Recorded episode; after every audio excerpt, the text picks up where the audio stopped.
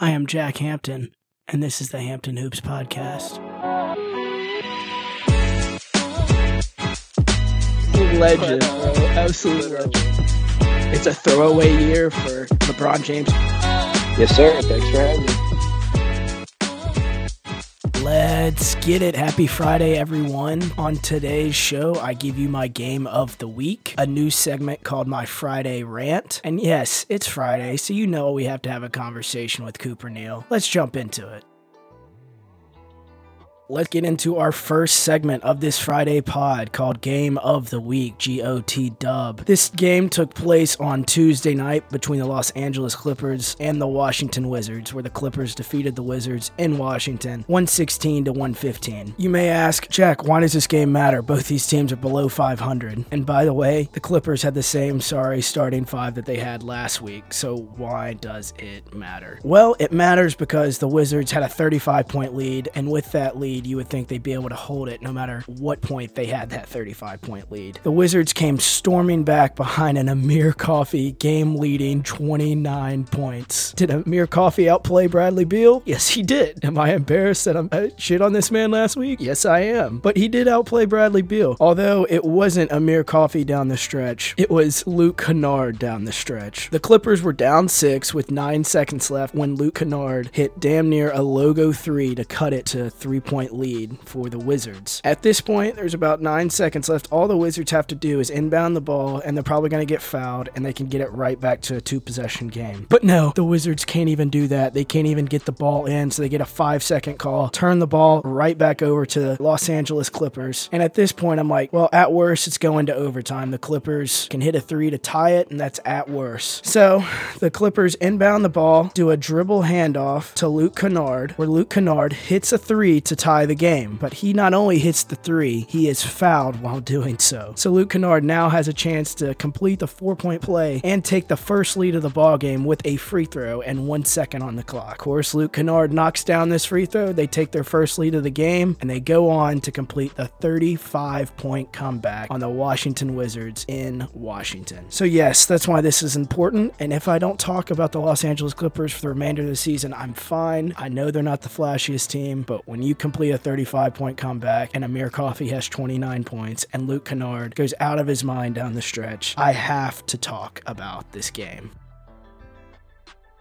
Now it is time for my brand new segment called My Friday Rant. How I haven't talked about my favorite player in the NBA since this podcast has begun is beyond me. So let's talk about him. Demetrius Jamel Morant, also known as Ja. Let me read you his last four games 41 points, 5 rebounds, 8 assists, 35 points, 13 rebounds, 6 assists, 38 points, 6 rebounds, 6 assists, 33 points, 8 rebounds, 14 assists. If he is not an all star starter with Stephen Curry, I don't know who is. Luka? You like watching Luka walk the ball up the floor and hit a step back three? Or do you like watching a 160 pound point guard trying to dunk over every human that's ever been in the NBA? Ja Morant has been on an absolute tear lately. He's kept his team locked into the three seed with key pieces such as Desmond Bane and Dillon Brooks out an extended period of time. Oh, yeah, and the Grizzlies have a better record than the number one seed in the Eastern Conference. Now that I'm on this rant, looking at a map, why aren't the Memphis Grizzlies in the East? Oh, but Jack, Ja Morant doesn't play any defense. Bro, have you seen this man's blocks? Although Ja may not win MVP this year, he definitely will in years to come. So shout out Ja Morant.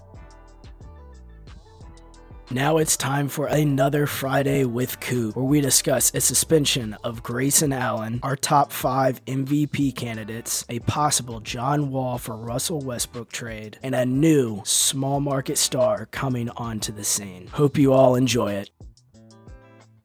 What up, what up, Coop? Good to see you again, my friend. What up, bro? Grayson Allen has been suspended for one game for his flagrant two foul on Alex Caruso in last Friday's Bulls Bucks game. Yes, I know this was last week, but we're getting into it again because it was too important and uh, it was too viral, I should say. Uh, the foul caused by Grayson Allen fractured Alex Caruso's wrist, and he's now out six to eight weeks. If anyone listening hasn't seen the video, I strongly suggest you watch it.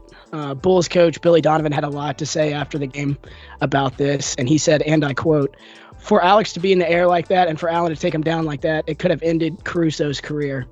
And Allen has a history of this. That to me was really really dangerous. And I really hope the league takes a hard look at something like that because Allen could have really, really seriously hurt them. Alex Caruso, after the game, also chimed in and said, The dude just grabbed me out of the air. And Caruso later expressed his wrist was pretty banged up. As we know now, he's out six to eight weeks. And yes, uh, to reiterate, uh, the league did suspend Grayson Allen one game. Cooper, my question for you is what is your opinion on the situation and was the suspension fair or should there have been a smaller or bigger punishment for it? First off, hope you get better, Caruso, because honestly, I love both Grayson Allen and Alex Caruso. Um, for the culture? I, yeah, absolutely. Um, the suspension, yes, I'm going to say it was fair. Um, but like with Billy Donovan's statement, Grayson Allen hadn't been a dirty player since college. And I mean, and I can say that because we traded for him and he played for the Grizzlies and was really good, and we just traded him away so that we didn't have to pay him basically. And granted, I wasn't watching this game live, but when it all started going out, I kind of watched some of the uh, videos just to kind of get a glimpse of what actually happened. I mean, if you look at it, the the left hand, so Caruso's coming down the lane on the left side, and Grayson's crossing court from the. So both of these guys are going at very different angles at full speed. It's a, a fast break turnover. Um, and if you look at it, Grayson goes up with his left hand and is literally on his wrist. Like, I mean, he's his hands at the wrist and like close to the ball, and he's going for the ball. It's the other hand that comes across and kind of smacks down. But like, if you really watch the play full speed, it literally just looks like two dudes going up and just is kind of like they're both going full speed and one's going one direction, the other's going the other direction. Like that's the only way they could go. And so I'm not justifying that because obviously you never want to see a guy get hurt in the game, especially a guy that literally is in his second or third game back from injury, and now he's out six to eight weeks again.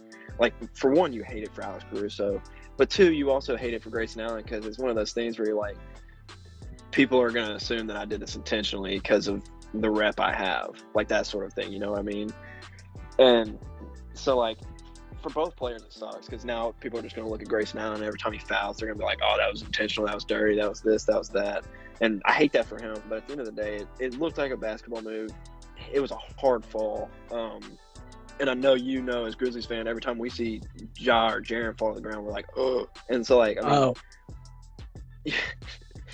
it's it's basketball, and you know I hate it because, I mean, obviously we're talking about it because got coaches coming out saying he's a dirty player, this, this, and this, and then the dude saying, I don't know why he just ripped me down from the air. But if you look at it, it really doesn't look like he grabs a hold and just slams him to the ground, sumo wrestler wrestling style. I mean, he looked like he was going for the ball.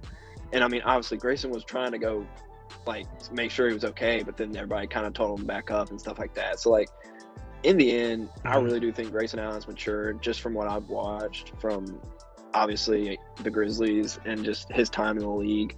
And so I really don't think that was an intentional thing. But at the end of the day, you hate to see guys get hurt and you also hate to see guys get suspended for that sort of a thing. So I think it was deserved. Now, obviously, I definitely thought it was a flagrant too, based on just the the fall and the uh, the way you see his other hand kind of like flail back. I mean, I thought the officials handled it well. Um, I thought the NBA handled it well. I hope Alex Caruso gets better, but at the end of the day, I don't think Grayson Allen is a dirty player to just intentionally try to break someone's wrist. I agree with you. I think the league, I think they took it into their hands well, and I think the suspension was fair. I thought the flagrant two was fair. But I will say one thing: um, anybody that's played basketball before, you know, there's you know a few cardinal rules of basketball, and one of those being, I agree, it was a bang bang play for sure, but one of those cardinal rules is if you're going up, if somebody's in the air, it doesn't matter. It'd be different if it was at the end of the game for the win. Maybe maybe you can exclude this rule, but usually 99.9% of the time if you're up in the air, somebody should not jump with you. And that's the rule as a basketball player and everybody knows this. When a guy's up in the air, you don't jump with them because you don't know something like this can happen exactly like this and that's the reason why. Um, but I was telling my friend Philip about this the other day. Uh, we know Grayson Allen. He has not done what he's done in college in the league, but there again, you know what he did in college does doesn't make it look any better as well because uh, that that one cardinal rule is the problem I had with it. But when it comes to the punishment, uh, I agree. I think it was fair. I didn't think he needed any more, and um, that's that.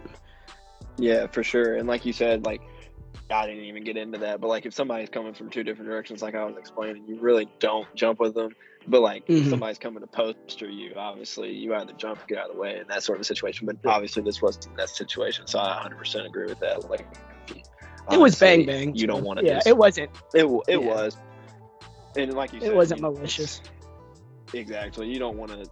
It, most guys know that that can risk like you landing on his ankle or you landing weird, just falling like he fell. Just there's a lot of things that go into that, but I don't think it was malicious. I just think it was honestly turnover, trying to not allow an easy dunk, which Caruso was going up for. I just I just think it was a bang bang, and you know, in the end, somebody gets hurt, and it's just you hate it, obviously. And I guarantee you, if somebody asked Grayson Allen, did or uh, did you want to get him hurt? He'd be like, no, and I hope he gets better soon. That's just the type of dude Grayson Allen Exactly. is. Mhm. All right, the next thing we're going to talk about is our top five MVP candidates. Now, Cooper came to me with a great idea about uh, he's going to give his number five first. I'll give my number five, and we'll count down from there and just talk a little bit about it.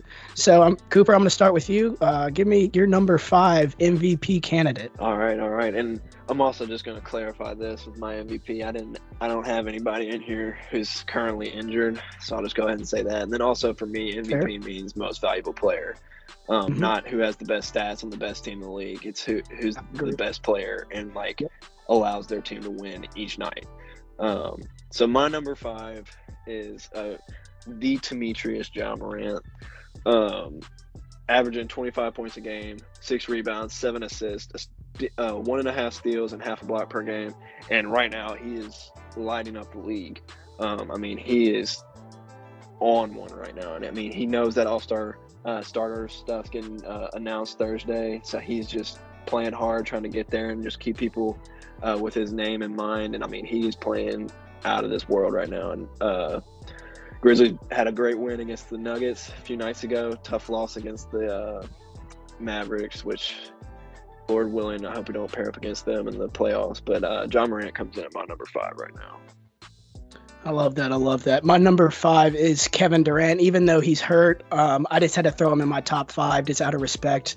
Uh, the guy is still averaging 29, 7, and 5.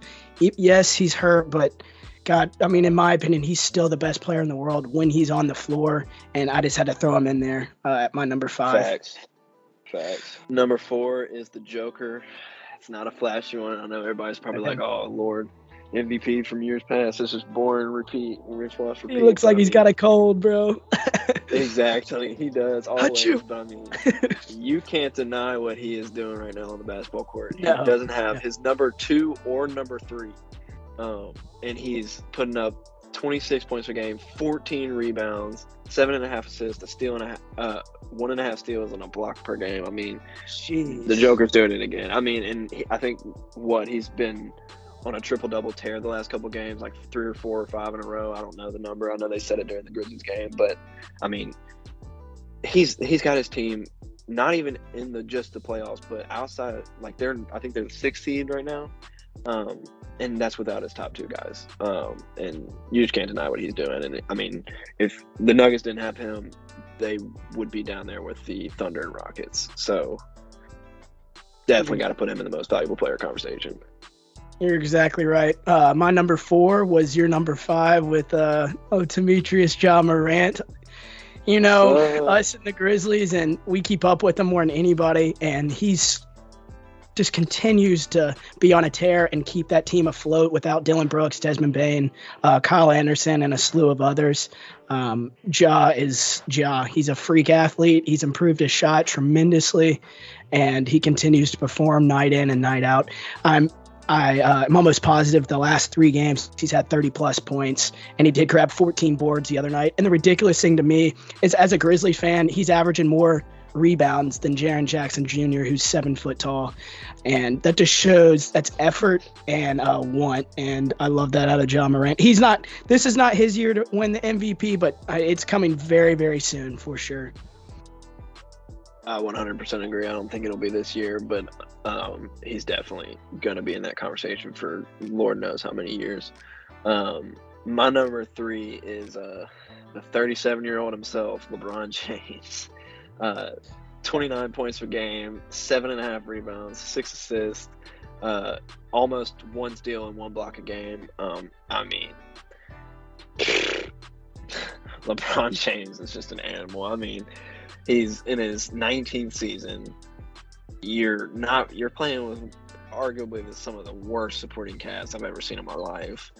Um, you're you don't even have your number two.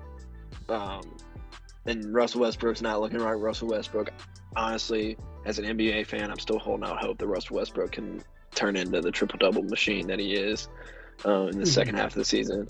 But I mean, you can't deny what LeBron's doing. I mean, he's he's having one of the best years I've seen him have since I've been watching him, um, and that's saying something because the dude's an animal every year. And like we just said, he's in his 37th season, or he's 37 years old in his 19th season. I think he's 37, mm-hmm. right? Uh, I mean, no, yeah, he's 30. I have to put him on there. He's literally, he's literally holding his team afloat to stay in contention for hopefully the playoffs. I, I think he'd prefer to avoid the play-in, but I know they got Anthony Davis back, so hopefully they can kind of make things work. Yeah, we'll see. I mean, I was I was watching them last night, and Anthony Davis, um, I, I I don't know. He looked he looked surprisingly really well, but I could not use last night as a thermometer for them as with a straight face. I mean, they were playing Brooklyn Nets without Kyrie Irving and Kevin Durant, and James Harden was out there with Kessler Edwards and whoever the hell else was playing for them, like a 80 year old LaMarcus Aldridge who's still getting buckets. But I mean, I don't know. It was a good get back game for him. That was a good target for Frank Vogel and the staff. And I think Russ is turning it up. He's looked really good the past few games. So hopefully I think they'll be able to climb up to that sixth seed, in my opinion. But uh, I'll go ahead and go go with my number three. Mine is Giannis Antetokounmpo. He is, I mean, he is Giannis. He's a back-to-back MVP. Um, Milwaukee's always in the mix with him, and he is just an absolute freak. There's no other way to describe it. I I 100% agree, and that's why your number three is my number two. Um, I hey. Giannis coming in. Giannis is coming in at number two. I mean, what more can you say about this dude? I mean, he's averaging tw- uh, 28 and a half points a game, 11 and a half rebounds, six assists, one and a half blocks, and a steal. I mean, night in, night out, Giannis is Giannis. I mean, you're you're getting what you get. He's incredible. Uh, free throw percentage has gone way up since last year. At least from the yep. games that I've watched him, he looks much much smoother in his free throw. Speed, Granted, he sped it takes, up. Yep. He, yeah, he sped it up a lot. Um, so that and that's the key. Like I mean, when I was working on my free throws, the problem was I was taking so long, and so you get in your head. And with him, mm-hmm. I think mm-hmm. the best thing for him is to speed that up. But I mean, this this Bucks team is always going to be dangerous as long as Giannis is on the court. That's not to say that I know I kind of am defeating what I said at the beginning. Like this is what team can't live without him. But I mean, yes, you have Khris Middleton. Yes, you have Jrue Holiday and other pieces. But I mean, they're beatable without Giannis, and with Giannis, they're kind of almost tough to beat every single night. Um, so Giannis comes in my number two. I agree. Uh, my number two is LeBron James, and he's LeBron James. He's keeping the Lakers afloat. You know, like you said, 37 years old, 19th season in the league. Um, LeBron James is just different. I'm not a dick rider LeBron, but God, I mean, he's on one this year. If you would have told me he's playing like he was when he was 27, but even better at 37, that's just incredible to me. Uh, Dwyane Wade said last night, he goes, I played with LeBron when I thought he was at his best, and he was referring to when he played with him in Miami in his prime at 27. But he goes, uh, "This is the best I've ever seen LeBron play this year." So, uh, but you've you've already went into LeBron, and uh, there's not much else to be said. He's he's LeBron James. He's one of the all-time greats. So I'll toss it Facts. to you, number one, I believe. Number one, I'm, I'm feeling that we might have the same number one. Um, my number one is oh. Joel Embiid. Um, Joel. I mean, Joel. Joel is on one of the scariest tears of basketball that I honestly have ever witnessed. Um, like, if you're not making an effort to try to watch Joel Embiid right now, you definitely should because he's insane. Um, I mean, what more can you say about this dude? I know you mentioned, uh, I think on Monday, you, you you mentioned all the stats of like 30 point games that he's had in a row, and some of there there was 40s and 50s trickled in there, and he's doing it from everywhere on the court. Um, literally leading his team without the number two guy because the number two guy I still think is going to get traded to a um, just kind of riding the pine, you know. And I don't want to talk about him, so we're not talking about him. But uh, Joel's averaging almost 30 points a game, 11 rebounds, four assists, one and a half blocks, and a steal, and he's doing it on some incredible efficiency at the moment. Um, so that's who's my number one.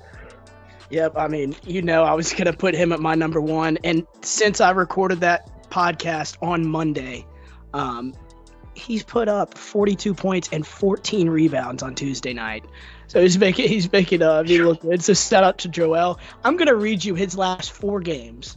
This is not a two game stretch or just a flash in the plan. He's been doing this all year. Here's his last four games.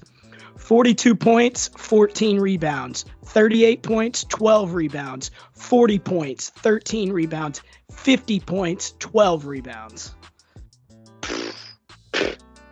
Give it to him. Outrageous. Go ahead, give it to him.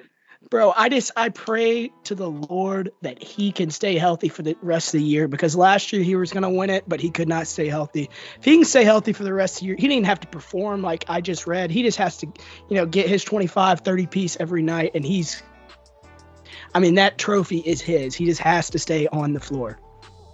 I 100% agree. I 100% agree. And you know, I can't not give you an MVP list without giving you like the guys that if they were on a good team, they'd Give be in the to room. Because you know, we, we we both know that in the NBA, it's more based on your ranking and being the best player on the team than just your stats.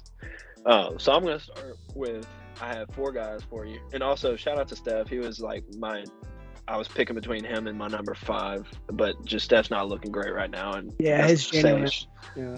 Yeah, and you know, shooters go in slumps. So you know, I'm still holding out hope that he's going to turn it back up because a league where Steph Curry and LeBron James and Giannis and all these guys and Joel are playing at the level they're playing at is so much fun.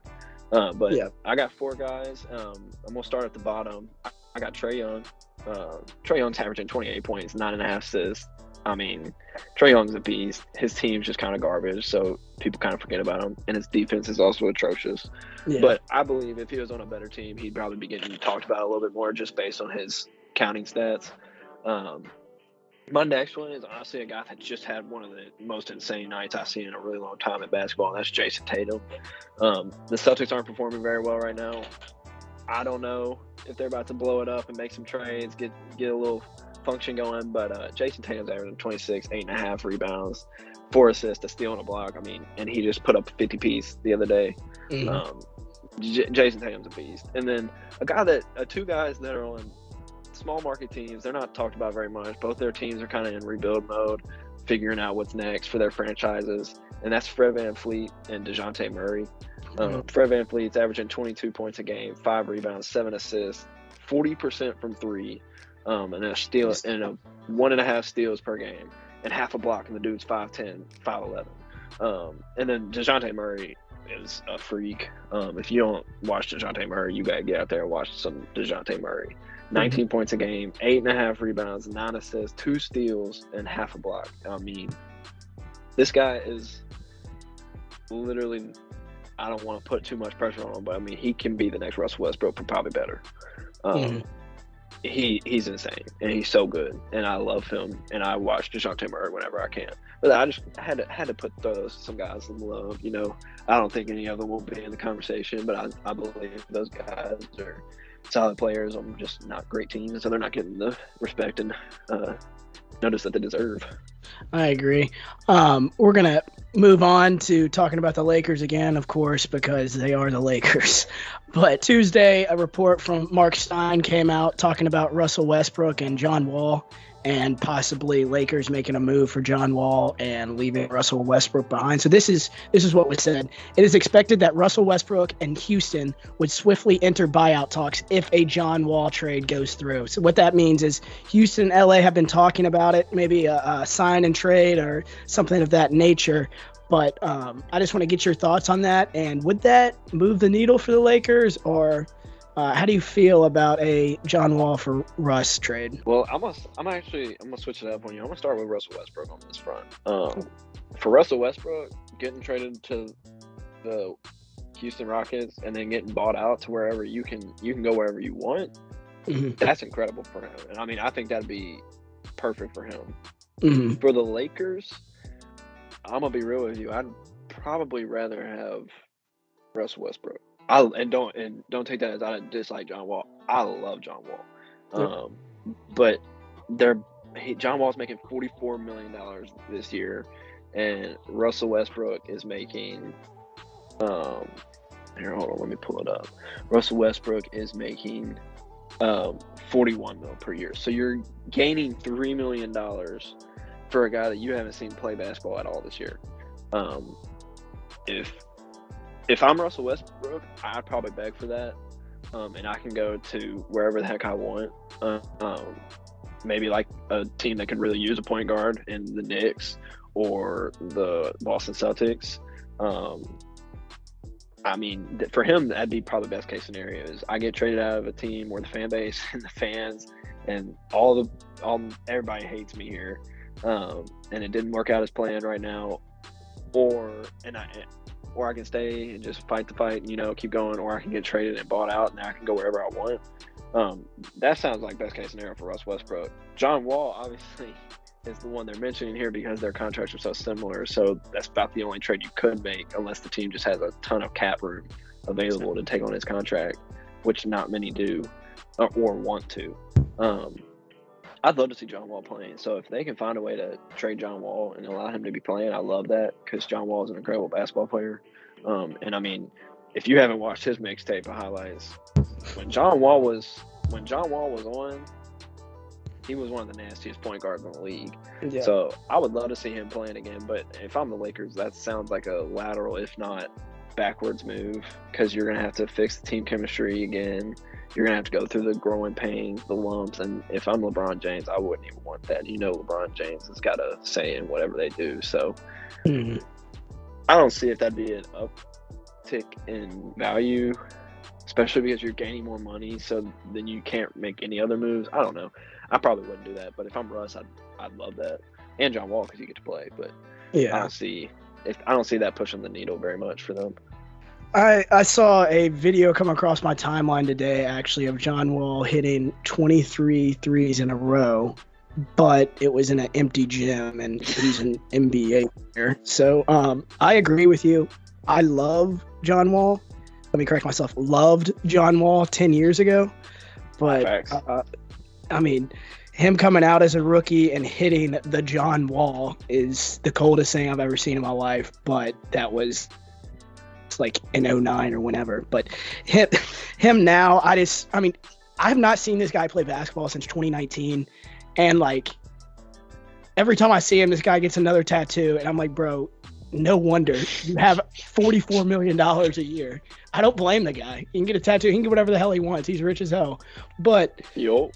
John Wall for Russ, I'd stick with Russ. I mean, I've always been a lover of Russ, but like, yes, I know he's had a horrible year, but I mean, he's still Russell Westbrook. He's gonna fix it. He started poorly in Houston with James Harden. That was a debacle, right when he got traded there, and then once he went to Washington, uh, it started terribly, and they ended up making the play in, and everybody was giving him his flowers by the end of the year because he broke Oscar Robertson's uh, triple double record. So, I mean, yep. I feel the same way. It's a lateral, and I don't even think it's, lateral. I think it, it, it, would take them back a step, and I don't think I they'll do it. Uh, it all the reports coming out more recently because this, this came out Tuesday, but even I mean things change day by day with this team, and all the reports are coming out saying that Frogel, or, uh, Frank Vogel may be safe now. So I think they ride it out. Um, I think with AD back, they've only played 15 games with Russell Westbrook, Anthony Davis, and LeBron James. So, I mean, I just think it needs more time to gel together. And I think, I mean, as a Grizzlies fan, I would not want to see them in the playoffs. Yes, we've beat them three times this year, but I still don't want to see a team with LeBron James, Russell Westbrook, and Anthony Davis on it. Uh, 100%. I do not want to see them in the playoffs. Um, but I agree with what you said. I, you just said it. They've played 15 games together, so they haven't really gelled yet. All right, trade Russell Westbrook, and now you have John Wall. They played zero games together, and we're past the All Star break. So I just yeah. it, that that that that trade doesn't make sense. Now, if you trade Russell Westbrook and get more pieces, as far as like depth, mm-hmm. to allow them to have depth, maybe I can see it. But I don't see a one for one that just doesn't make sense. And if if I'm the Lakers, it wouldn't make sense to me. I saw I saw uh, something the other day on LakersDaily.com, and this was the uh, title of the report. Lakers have been calling teams offering Kendrick Nunn and Talen Horton-Tucker and a first round pick, and they're receiving zero interest. Jeez. Yeah, you know it's tough. It's no, you know it's tough when the only value you have ain't even being valued nowhere. Yeah, every they, Lakers fan been pumping up THT for years now, and I watched them last night, and like there is nothing there. Like this guy's a role player off the bench at best. He's not getting you anything. Yeah. Kendrick Nunn, I haven't even seen play all year. And their No. first round pick, by the way, their only one they have, I'm almost positive is from 2027. Like I'm being dead serious. Like it's that far away. Oh, because they've traded I mean- everything from. Exactly, and you know, you saying that 2026 or 2027. If I'm a team, I could be like, what are even- they even going to look like in 2027? Like, I guarantee, Yeah. like, LeBron might not even be playing basketball. Um, AD might not be there. Russ definitely won't be there. Mhm. Like, I mean, you could take a chance on that pick, but why? Yeah. why? Yeah. Unless you really value those two guys, the pick means absolutely nothing to teams. Um, and that just goes to show you, nobody wants to trade for an injured Kendrick Nunn and they haven't seen all year. And Talen Horton Tucker, honestly, has is probably having his worst year as a as a NBA player, in my opinion. I also haven't looked at his stats or watched very many games. So that's probably just an off the top, off the hat uh, thought. But I mean, you don't really have much to go go on as a Laker right now. Your I your agree. hope is to prowl the buyout market, um, cut DeAndre Jordan because he's no good anymore and he cannot defend a fly. Um, bro, bro, when like DeAndre Jordan, when his stock was like through the ceiling when he was playing with the Clippers and Blake Griffin and Lob City and all that, his stock was through the ceiling. I remember I watched watching Inside the NBA and Charles Barkley. This was like back in 2012, where he had a bunch of like everybody loved him. He goes. If you put that guy in a gym by himself and said he could not dunk the ball, he could not score. facts. I just had to throw that out there. It makes me laugh every time I think of DeAndre Jordan. I think of that. Uh, that's 100% facts. And here, I, I've pulled up THT uh, stats, by the way. Um, this is I'm also on Basketball Reference. Shout out to Basketball Reference. love it. Um, 26. He's averaging the most minutes per game played since he's been in the league since 2019. He went from 13 and a half to 20 to 26.7 this season. He is shooting a career low 40% from the field, a career low three point percentage 24.8% from the field, um, 10 points a game, which is career high, but he's averaging 12 more minutes than his first year. Um, he's tied for his career worst in turnovers per game. Um, his lowest per game steals per game, uh, second career lowest assist, highest rebounds. Praise God, he's playing 12 more minutes. I'm glad you can get one whole rebound. Um, Yeah. I mean, his value is not where it would have been at the. I mean, his first year he was shooting 30% from three, 47% from the field, but he was only playing 13 minutes. So people were all, people could see the, okay, maybe there's something there, sort of the thing. But I mean, no, he ain't got the Yeah. value. Unless Yeah. you're just banking on he's 21 years old. Yeah, and that's your trade piece that you go into the trade deadline looking forward to. No wonder there's no interest. I mean, that was a Lakers website that said they had no interest. So I can't imagine what the actual GM's responses are. They're probably like, Yeah, facts. yeah. Um, all right. So our final question is, in a way, the most interesting one to me. Um, we have not talked about much of this guy, and neither has really anybody nationally. Um, there's this quote from Brian Windhorst via the Hoop Collective podcast, and it's saying this. There's been some chatter in the league about whether the Spurs would be willing to trade Dejounte Murray.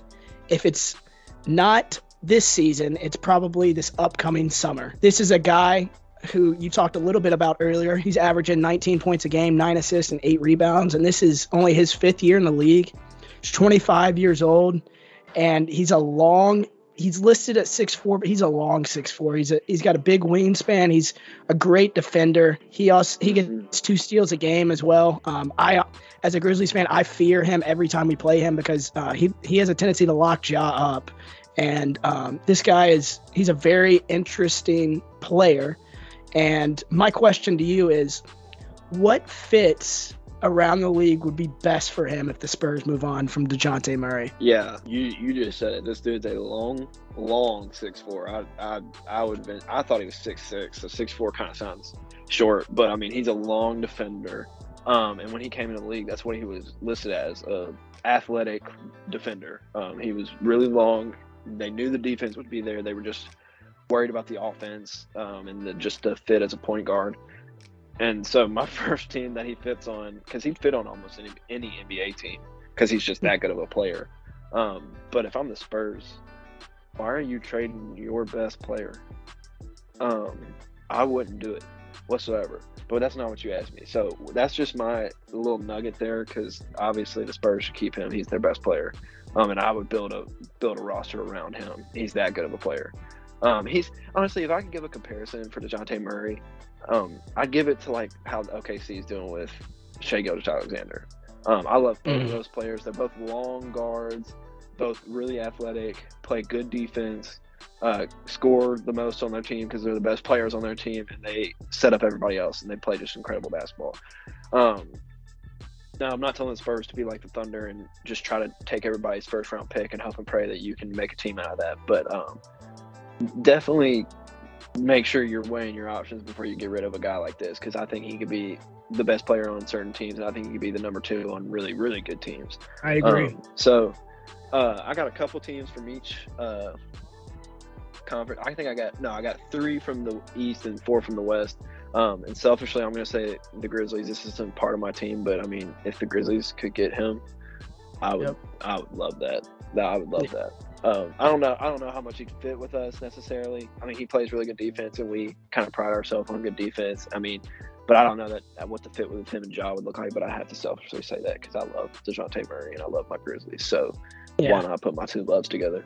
But um, so I'm gonna start with my. Uh, we'll start with my West teams. So this this first team kind of dependent on a certain player, and that certain player is Zion Williamson.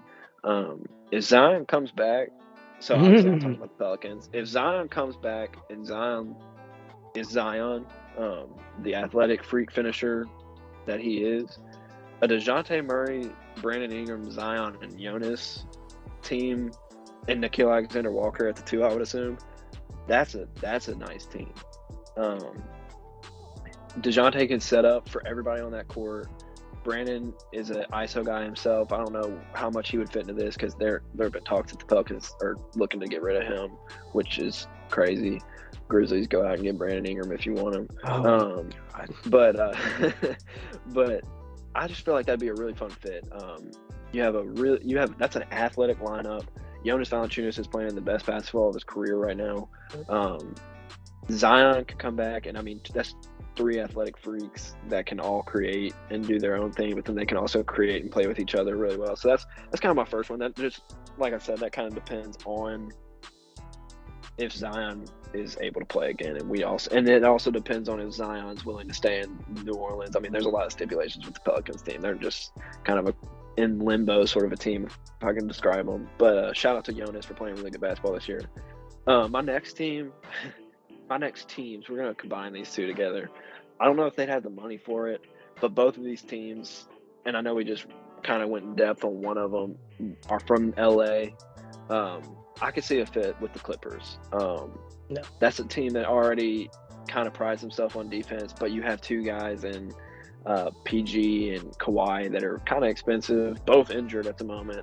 Um, mm-hmm. Also, shout out shout out to the Clips for making the Washington Wizards look like the bums that they are. Now I'm just gonna piggyback off of that. So the second half of this game, uh, the Clippers outscored the Wizards 80 to 49. Um, like that's just bad. But also shout out Luke Kennard because he him and Amir Coffey had a heater last night. I know, dude. The culture was feeling good last night, but I mean, he literally people talk about that and one three that he had, but the play before that, he literally hit a Steph Curry like the end of the logo three to make it a three point game, and then nailed that three and that free throw to win the game. I mean, shout out to the Clippers, not so much to the Wizards. um, yeah. But back but honestly, I could just see a fun fit with them. I don't know how the money would work or anything like that, but we're not really here to talk about money. We're here to talk about fun fits. Exactly. So I can see the Clippers. That'd be a fun team. That'd be a lockdown team. My word, you wouldn't be able to score on that team if Dejounte Murray, Paul George, Kawhi Leonard, uh, were facing up against you. But I think that'd be a fun team. Uh, they've been kind of kind of in the need of a playmaker, and I mean Dejounte Murray's averaging nine assists a game, so he's shown you that he can be a playmaker in this league. Oh, yeah. um, and he's doing it with and he's doing it with not as good players as the Clippers have. So mm-hmm. that's my other one. And then I I had the Lakers on here, and this kind of is. We just talked about how they have Russ, and they're talking about John Wall. This is dependent on if Russell Westbrook's there or not. Um, if he's not there, and you kind of have the cap space, and you can, I mean, he's only making 16 million a year, I think. Yeah. Um, and I think he's in the second year of a four-year deal, if I'm if I'm not mistaken. Let's look. Um, he is making yeah he's making 15 million this year 16 million the next and 17 million the next. So God, he's on 16 million. Cheap. That's a that's a steal of a deal. Yes i mean? For for a guy that can be a number one on a team as he is right now or a guy that can be uh, a number two on a really good team that's just insane value. Um so him next to lebron and ad i mean you tell me um, I think that'd be really fun to see. And this last team, um, this is probably my favorite fit for the West, other than the Pelicans, um, and it's the Denver Nuggets. So we talked we talked about them we talked about them a little bit already because um, they have an MVP candidate, um, and they're missing their top two guys right now in uh, Michael Michael Porter Jr. Uh, get healthy soon, my man.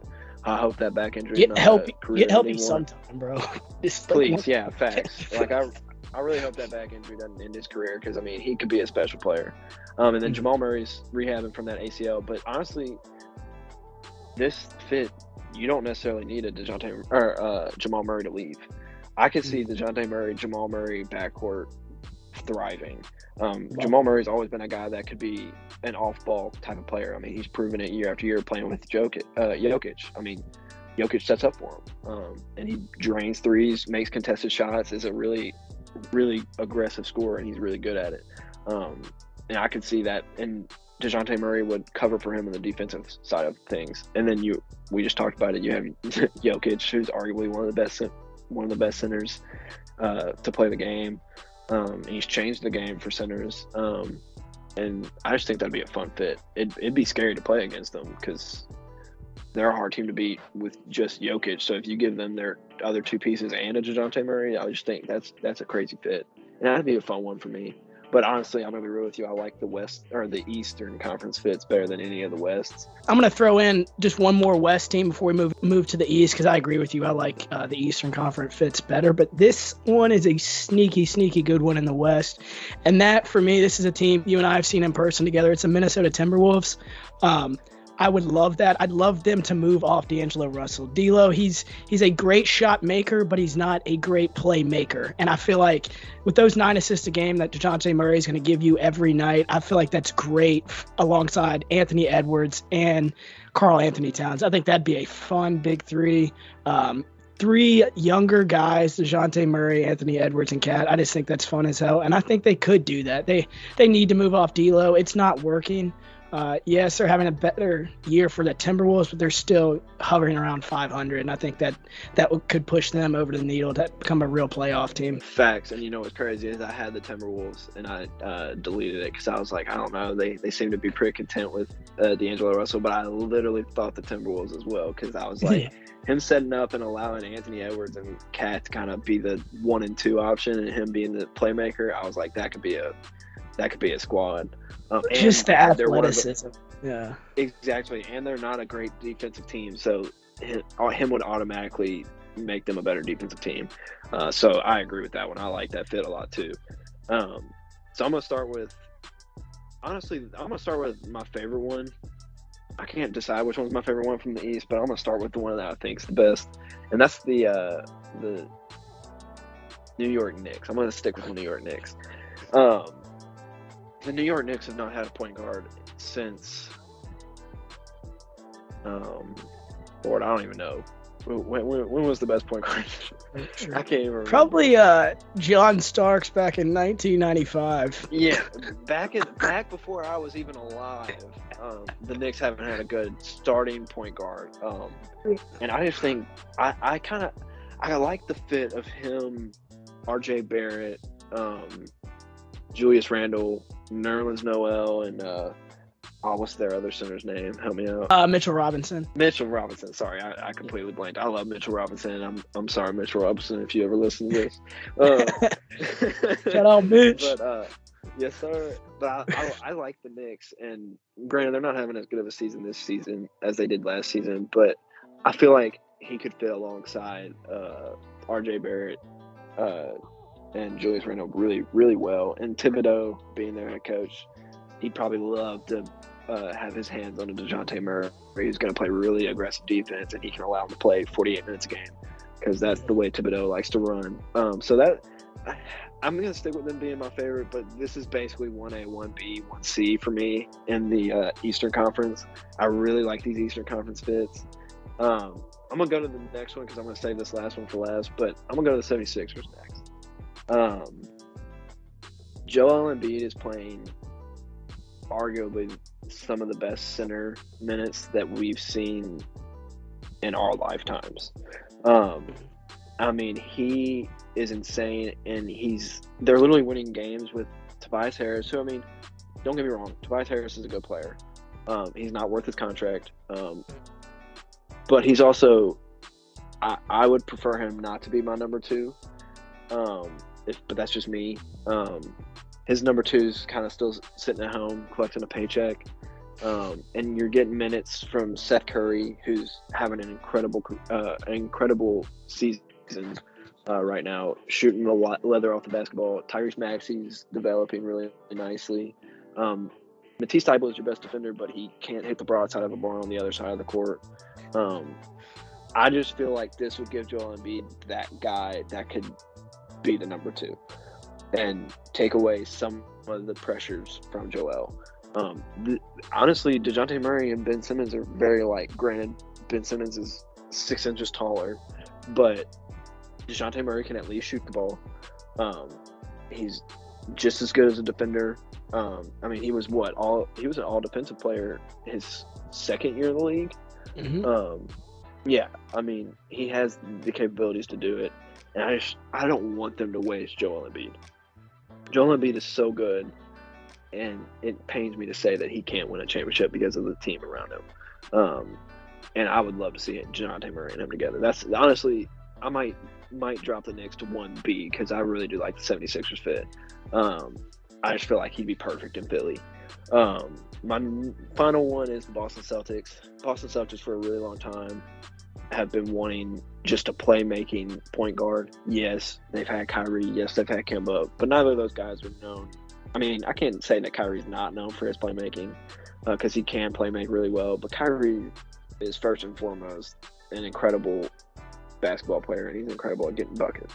Um, at least in my opinion, like Kyrie has the nastiest handles in the in the world um, when he plays his half the season, um, and he can shot create. I mean, what does people know? What do people remember about him in that finals that he got? They remember that step back that he had that won the series. Um, oh yeah. So like, they remember the dagger.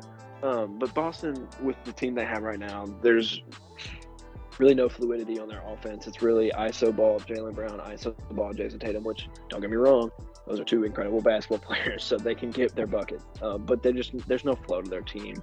Um, and I, I, know Marcus Smart said in the locker room that he had to pull Jaylen Brown aside and tell him to stop playing ISO ball and stop playing one man ball, um, to start playing as a team more. And I just feel like Dejounte Murray is the best team player you could get.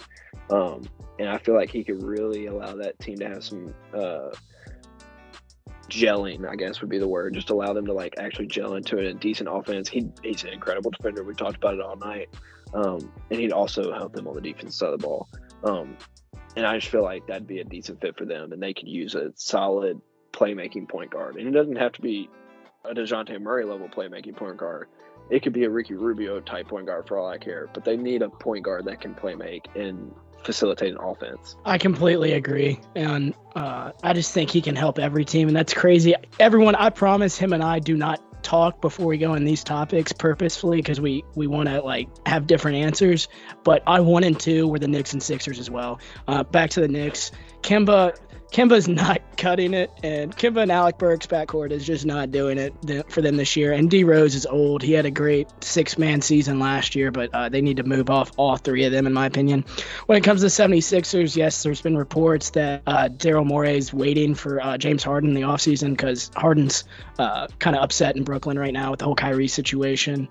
But um, if you can't get Harden, I can see uh, honestly, I'd give up Ben Simmons for Dejounte Murray. I, I really would. I think uh, Murray and Tyrese Maxey's fun as hell, and you got a shooter in Seth Curry. So that even though Murray's not a knockdown three point shooter, he gives you that defense that they're missing with Ben Simmons out, and he's he's a walking bucket, and he gives them that playmaking ability that Maxey and um, Seth Curry kind of lack too. Facts. Um, and you know, I didn't even think about Tyrese Maxey. You could literally have Maxey or Curry go to the six man role and have a really solid, incredible player coming in as off your bench to lead that unit. So like, I don't know. I just I really wish the 76ers could get off Ben Simmons and in this saga. Um, mm-hmm. Just because I want to see Joel Embiid succeed, and I hate the fact that he's having to do what he's having to do. Like you're just at the same time, yes, we're getting to witness some of the greatest basketball from a center that I've seen, but we're also watching them literally take away years off his career because he's having to put so much into this season. And, yeah. and he's an injured player. He's a, I mean, he gets injured a lot. So like you're just forcing him to play more minutes and play harder to keep them afloat. Um, but I don't know. Exactly. I'd love to see Dejounte Murray flourish in a really successful team because I mean, what are the Spurs right now? Where are they in the standings? Western Conference. They are they're the 12th seed, so they're two games mm-hmm. out from the play-in game, just to compete in the playing game. Two and a half actually. So, mm-hmm. I mean, you just don't like. I mean, we we said his stats all night. We said how good of a defender he is. It's it's just sad to see someone with that good of talent not succeeding in the NBA. Yeah, and I agree. And one last thing before we get out of here, back to the Sixers thing. Um, I, I was listening to the Mismatch podcast, and they had on Adam Lefkoe, who is the uh, TNT Tuesday night host for their basketball broadcast. And he's a huge 76ers fan. He has a bunch of connections in that city. And he brought up something that I didn't think of because whenever I saw that they're waiting on Harden, it made sense to me because uh, their president Morey been high on him for years, and Harden's unhappy, so it just felt like like it could fit. But Lefkoe had this to say. He just he said that uh, he could be throwing that out there because Simmons stock is so low right now that he could uh, just be throwing out fish in the water to kind of you know, hey Sacramento King, hey Atlanta Hawks, uh, you know James Harden's willing to come here, so you need to uh, give us you know another first round pick alongside uh, Buddy Hield, Marvin Bagley, whoever the hell Sacramento has to offer, Tyrese Halliburton, whatever, and maybe they're trying to get he's throwing that out there to try to get more out of the teams he's already had discussions with. I just thought that was an interesting point. No, and I agree. That could just be kind of throwing a, throwing something out there to get the water stirring again. Because uh, obviously, the last time you saw this man play basketball was when he was catching the most heat because uh, he gave up a wide open dunk that cost them a series. Um, so I mean, I agree. I think that could just be kind of throwing out something just to kind of hope it catches. You know what I mean? Um, yeah. So I honestly I can't wait until February 10th so that we're sitting here talking about what trades have gone down. It's gonna be really uh, yes. unsettling when there's nothing to talk about. If we don't get trades, I'm gonna be really upset. So uh, I can't wait. They will I come. Trade season. They will come, and we will have a trade deadline special. You uh, we will definitely do that for sure. It's going to be a lot of fun. Yeah, February 10th can't get here fast enough, man. I'm looking forward yeah, to it. Exactly. All right, I'm going to let you get out of here. Thank you so much for coming on again this Friday, and I hope you have a great night. Yes, sir. You too. Happy to be here. Same here. That is a wrap on Friday's podcast. Special thanks to Cooper for coming on. Special thanks to everyone listening. I hope you all have a fantastic weekend.